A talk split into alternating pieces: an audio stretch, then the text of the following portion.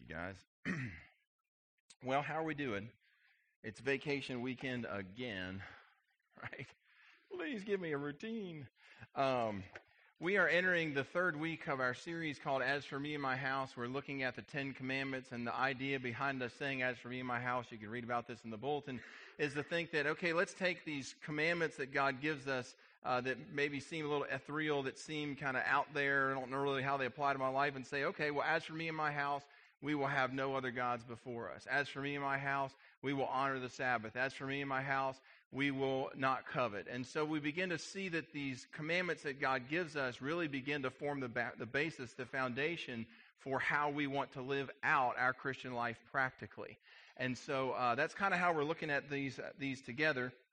Um, we're today at commandment number three. Well, let me recap really quick where we've come from so far. In week one, we covered commandment number three, where God tells us to love Him supremely. Commandment number two, where God calls on us to have no rivals in our lives, in our love, and our devotion, except for Him and Him alone. And now today we're at commandment number three, and as is our custom, I'm going to ask for you to stand. So let's stand together, and we will read commandment number seven together. You don't get a whole lot for your money here. It's just one short little verse, but let's read it together. Exodus chapter 20, verse 7 says, You shall not misuse the name of the Lord your God, for the Lord will not hold anyone guiltless who misuses his name. You may be seated. Um, it says there, let's just kind of walk through this verse here together and see what, what exactly it is that God means by this verse. He says that you must not misuse. Some translations read that you must not take uh, the Lord's name in vain. Why? Because the Lord will not hold anyone guiltless who misuses or who takes his name in vain. And so I got to thinking about this that this week, and if you were to walk up to the average person on the street and ask them, well, what exactly does it mean not to take God's name in vain?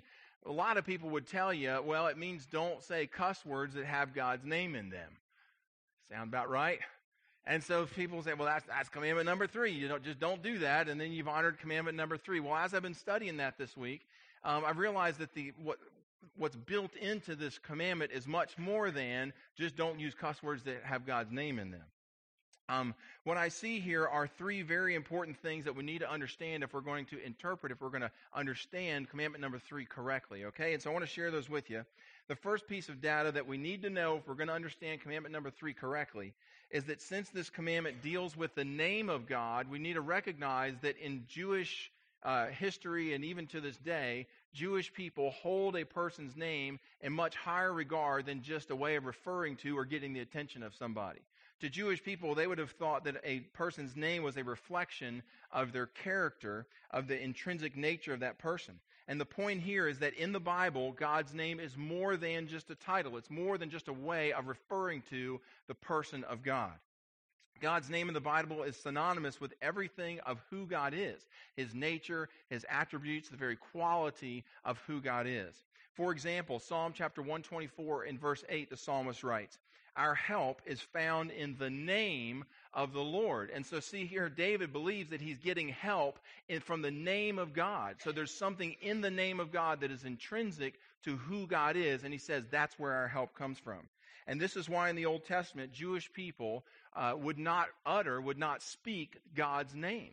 They viewed it as too, too high, too lofty. It was the unspeakable name. They would not say the name of Yahweh. And even to this day, amongst Orthodox Jewish people, they will not utter God's name because they hold it in such high regard, because they, they regard the name itself as intrinsic to the quality, to the nature of the person it's referring to.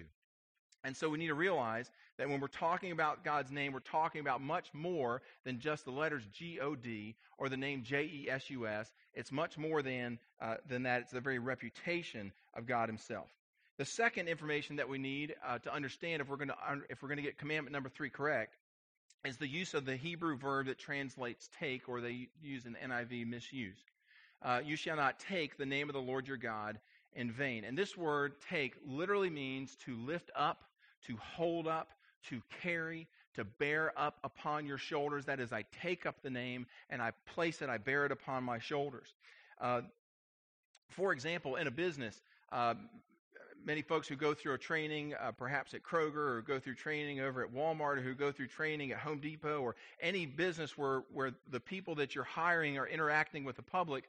Uh, the folks, when they come in for their, for their training with the HR department, they'll tell them, now, look, you need to understand that that when you're at the cash register or when you're walking through the aisles and somebody stops you and asks you for help, that you bear the reputation of this company. And that how you treat that person at the cash register or how you treat them as they're asking you questions in the aisle, that, that makes a reflection. It forms the basis of the opinion that they then have about our business, about our, our, um, our company.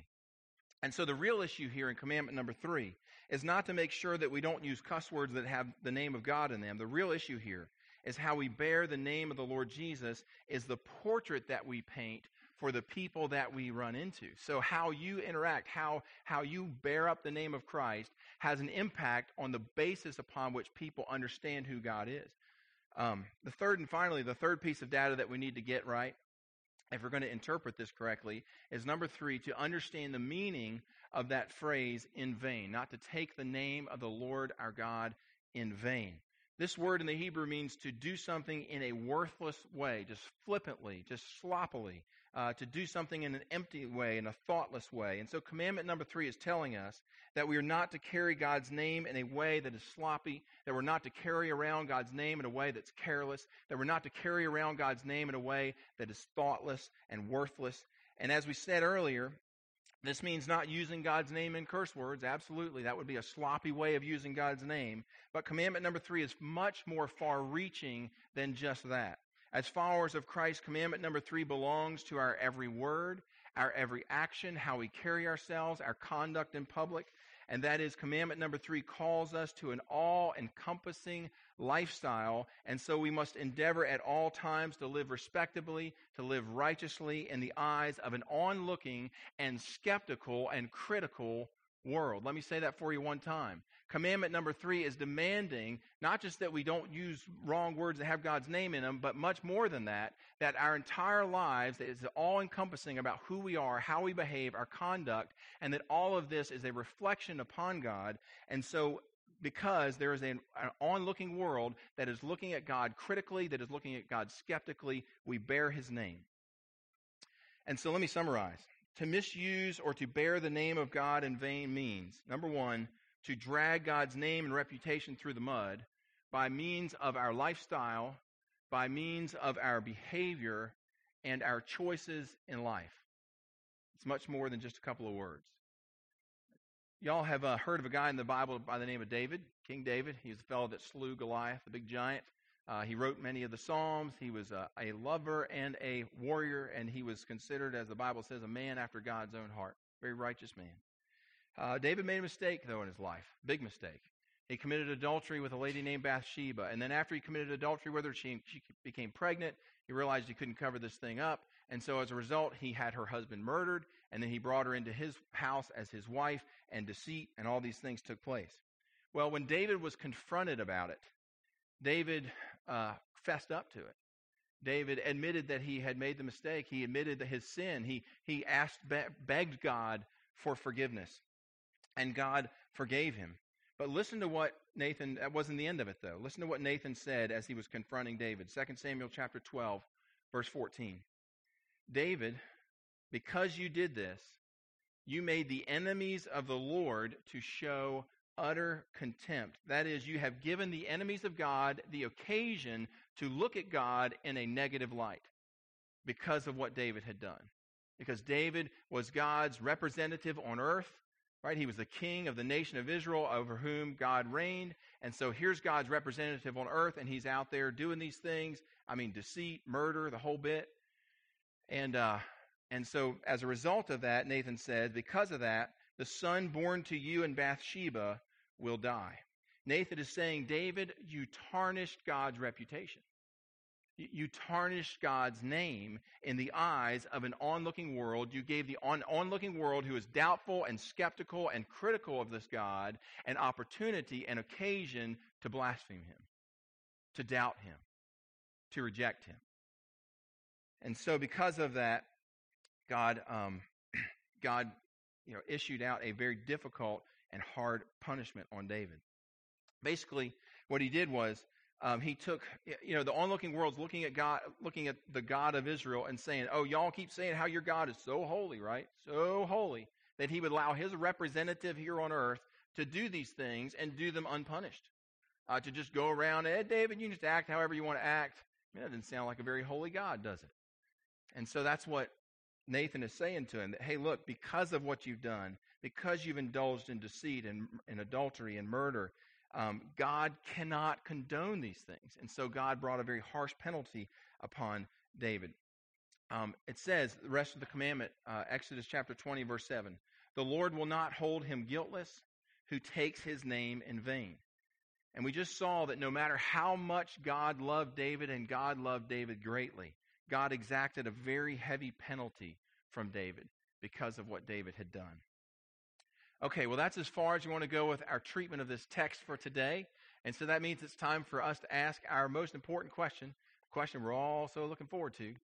What difference does all this make to my life? You say, Gordon, okay, I understand David did some things that weren't, weren't uh, up on the up and up, and, uh, and God was upset about it. Uh, he had tarnished God's name, his reputation. But I mean, bring this down to a level, put some handles on it. I mean, where I live, help, help me understand this, how I can live this out practically in my own life. Well, let me see if I can help with that. Friends, commandment number three tells us something, reveals to us something very important about God. Commandment number three tells us that God is passionate about protecting his name. Commandment number three tells us that God is passionate about protecting his reputation. He said, Do not take my name in vain. God is passionate about protecting his reputation on earth in the eyes of an onlooking world. Did you ever think about why God gave victory to David when he went out to fight Goliath? Remember that big giant guy? He was out there uh, just spewing all kinds of hate against Israel and blaspheming against the God of Israel. Well, I'll tell you why God gave him victory. It was to vindicate God's name. That's why God gave David victory. He gave him victory to vindicate God's own reputation in the eyes of the world because the armies of Saul had tarnished God's reputation. They had run from the battlefield. They had shown cowardice in battle. I mean, here's this giant out there, this one guy, and the whole nation of Israel is cowering at, at his showing up. Um, and, and so the, the onlooking world thinks that the God of Israel is incapable of dealing with just this one guy, much less the rest of their armies. And so David stepped up when he saw this, and he went out to face Goliath. And listen to why David said he goes to fight Goliath. 1 Samuel chapter 17, verse 45. You come against me, referring to Goliath, you come against me with the sword and the spear and the javelin, but I come against you in the name, right? In the name of the Lord, whom you have defied. Verse 46 This day, he said, the Lord will hand you over to me. So that, why is that? So that the whole world will know that there is a God in Israel. God said, David, I'm going to give you victory over this giant. I'm going to redeem my name in front of an onlooking world that's, that's, skeptical, that's critical of me. In fact, this is the whole reason that God delivered the Israelites out of Egypt with the ten plagues. This is the whole reason why God destroyed the armies of the Egyptians. This is why God delivered the Israelites through the Red Sea. God says it himself from his own mouth. Exodus chapter 9 and verse 16, he says that he did all these things that I might show you my power and that my name might be proclaimed in all of the earth. He wanted the peoples of the earth to know who he was and his great power and his holiness and that he was in charge of human history. And all that wrapped up in his name. My Christian friends, we must understand that this is a central part of what makes God God, to never want to see his name tarnished. This passion that he has to never see his reputation besmirched before men. But let me say there's a very practical side to all of this as well. How many times have you heard somebody make a statement that sounds something like this? Well, I knew a Christian once, and they blah, blah, blah, blah, blah, blah, blah, blah, right? I grew up going to church, and you would never believe how those folks in church treat one another. They blah, blah, blah, blah, blah, blah, right? If this is what it means to be a Christian, then I don't want to be one. We've heard people make those kind of statements before. You see, friends, when we bear God's name in vain, when we live sloppy, when we live biblically disobedient lives as his followers, yes, we tarnish God's reputation on earth. Yes, we tarnish God's or, or, we tarnish God's reputation in the eyes of an onlooking and critical world. By our unchristlike behavior, we allow people who are skeptical about God to justify their rejection of God. That's what's happening. Friends, the idea of living the Christian life here on earth is serious business. Precious souls who have not yet come into the kingdom are literally hanging in the balance. They're watching us. They're watching how we live our lives, and they're wondering whether or not they want to accept and embrace this Jesus Christ. You say, well, they could read their Bible and find out who God is. Friends, many of them won't. Some will, many of them won't. They're reading your lives and they're reading mine. So let's summarize. What's the bottom line here? The bottom line is that once we go public with Jesus Christ, once we let our family and our friends and our coworkers and our neighbors know, once we go down into the water and make public this decision that we have made for Christ, whether we like it or not, in the eyes of an onlooking world, we are bearers of God's name whether we like it or not. From that point on, we have become 2 Corinthians chapter 5 and verse 10, ambassadors of Christ. And the only issue from that point on, friends, is are we going to be a good ambassador or are we going to be a lousy ambassador? That's really where we have to choose. But the reality of it is, we are ambassadors for Christ. People are forming their opinions about Christ and whether or not they want to accept him by watching us. And that's just the reality of it. And as ambassadors for Christ, if we are going to be good ambassadors, we must live in a distinctive way. The Bible calls us to this. Ephesians chapter 4 and verse 17. Listen to what Paul has to say about living a distinctive life. He says, I tell you this, writing to the Christians in Ephesus, I insist upon it in the Lord. He says, I insist upon this, that you must no longer live as Gentiles, that is, as the unbelievers do. In this case, contextually, the Gentiles were the unbelievers. Don't no longer live as they do. Friends, this calls for a complete redefinition of our value system. This calls for a complete redefinition of our standards of behavior. This calls for a complete redefinition of our priorities in life, all of them being brought into line with, into conformity with the truth and with the teachings of God's written word.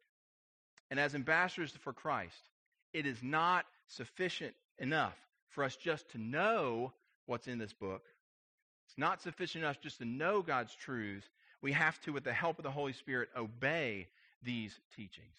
We have to aspire to bring every area of our lives into conformity with the teachings of the written Word of God. My Christian friends, if we want to bear the name of Jesus in the front of an onlooking world and do it with honor, if we want to be good ambassadors for Christ in our schools, good ambassadors for Christ in our workplaces, then this is how we must live.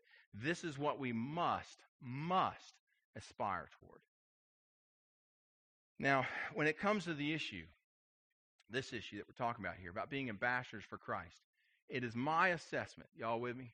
Hello? That's some good preaching, by the way. I don't know myself, but in any case. When it comes to this issue of being an ambassador for Christ, it is my assessment of the modern evangelical world that we have a sickness within us that is at epidemic proportions. It is my assessment of the modern evangelical world that there is a disease that is uh, rampant within our churches.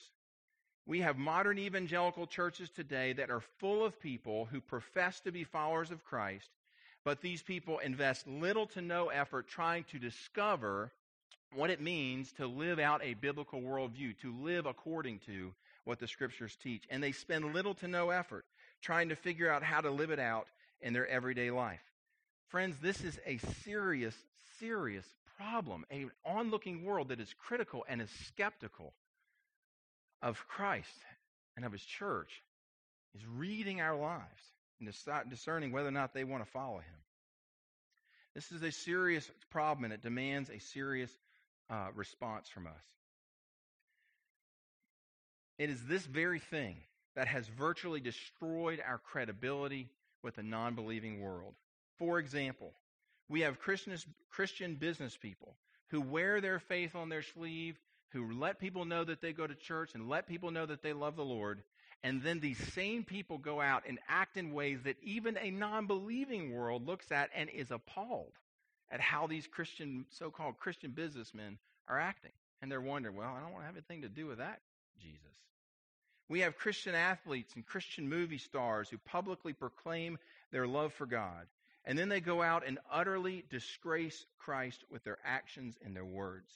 We have Christian pastors and evangelists across this country who have done things to so tarnish the reputation of Jesus Christ in America that unless Jesus Christ himself were to come back and perform some miracles right in front of all of our eyes, I don't think that that credibility gap's ever going to be won back in the eyes of much of America.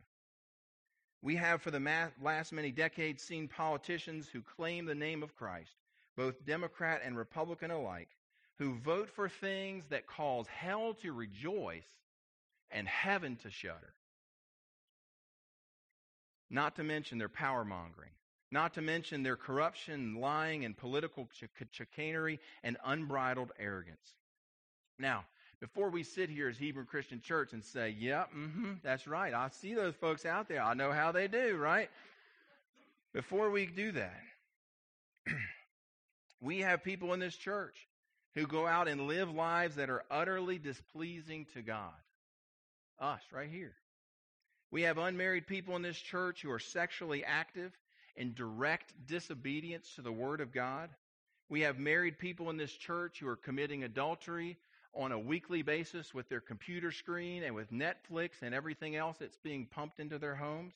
We have men in this church who have potty mouths uh, that that share lewd jokes around the workplace that have, say have lewd mouths all the time everywhere they go, which is in direct contradiction to the Word of God.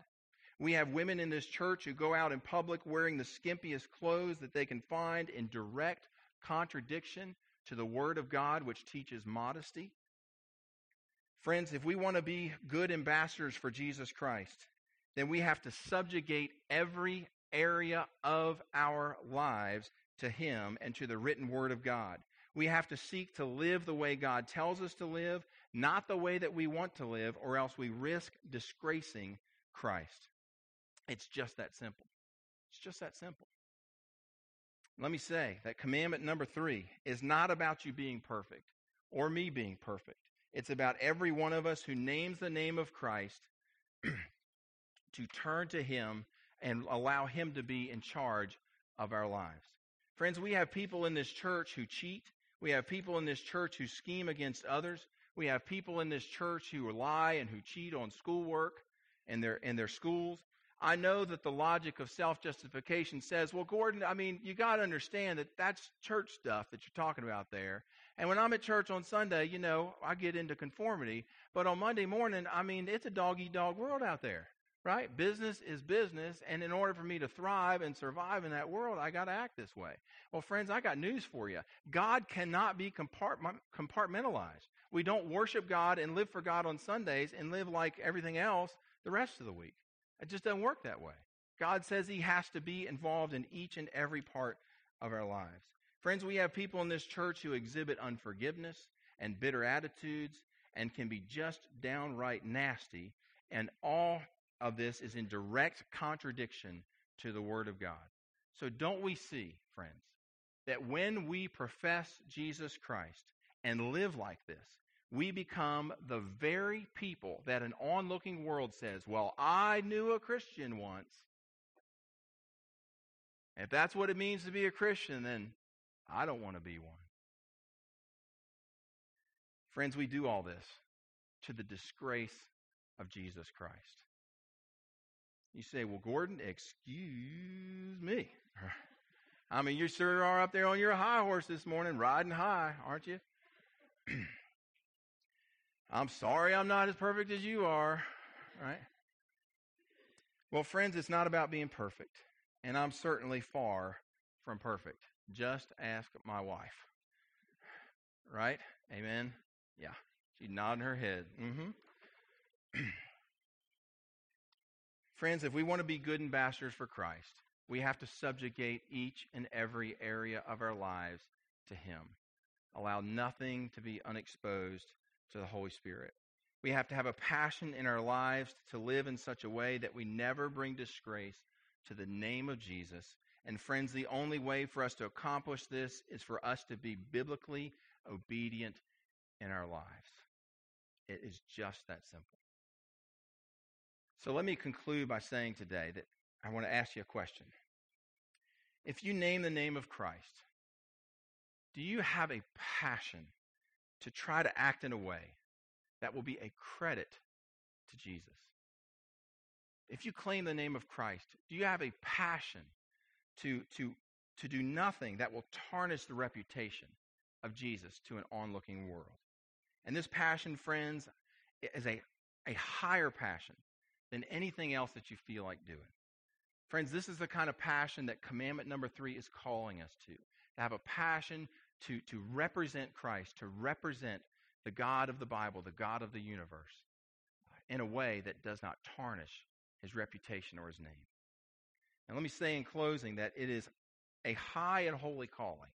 I get that. I mean, it's heavy stuff. We're digging the plow deep today. I understand that. But this is a high and holy calling that God gives us to go out from this place and to represent Him to an onlooking world. It's a big deal, a really big deal. And so I call on you as a member of this church to be zealous for this passion above every other passion in your life. And so for some of us, that means we need to make some changes. It means we need to make some changes to our behavior. That means we need to make some changes to our priorities. It means that we need to repent. And some of the words that come out of our mouth at work and at home need to change. That's what that means. And the, so the question is do you love Jesus enough? Do you love his reputation enough that you're willing to repent and change your behavior with his help? With his help. Let me say this in closing that if you claim the name of Christ and you're not willing to make those changes, could you do us a favor? Don't tell people that you're a Christian. Don't tell people that you're a follower of Christ. Because when you go out and you live that way and you say, hey, I'm a Christian, an onlooking world just simply dismisses Jesus altogether. Friends, I want a church that's full of people who are passionate about biblical obedience. I want a church that's full of people who are passionate about bearing the name of Jesus with honor. And friends, we're never going to be perfect. We already said that. We already we already acknowledged that. And if you and I get it wrong, as sometimes we all do, we all get it wrong from time to time. Part of protecting the reputation of Christ is to go back like David did, admit that what we did was wrong, humble ourselves, repent, make things right if we need to make things right, and redeem the mistake. And that's a difficult thing for us to do. Perhaps there's some people that we need to go to and say, hey, look, I misrepresented the God that I serve. I, am sorry for the things that I said. I'm sorry for the things that happened. This is a hard saying. It's a hard teaching. But friends, if we're going to be faithful to represent the name of God to an onlooking critical world, we have to be passionate about biblical obedience. Let's pray. Lord, we uh, thank you for talking to us from your word today. And this is a tough teaching, Lord. It scratches against all of us, Lord. It digs deep into our souls, into our hearts, into where we're living. And Lord, sometimes we just need to have that plow run deep through our spirit, through our soul, to turn over the fallow ground, Lord. We ask through your Holy Spirit today that you would point out some areas, some things where we are not walking in compliance, we are not walking in obedience, Lord, where we are hurting, tarnishing your reputation in the eyes of an onlooking world. Lord, may, may we bring those things into submission to you, not by our own might, not by our own strength, but Lord, by placing those areas at the foot of your cross and saying, Jesus, I need you to help me to have victory over this, over that, because the stakes are so high. Lord, we ask that you would stir in our hearts, that we would submit these areas to you in this quiet moment of communion, we pray. In Christ's holy name, amen.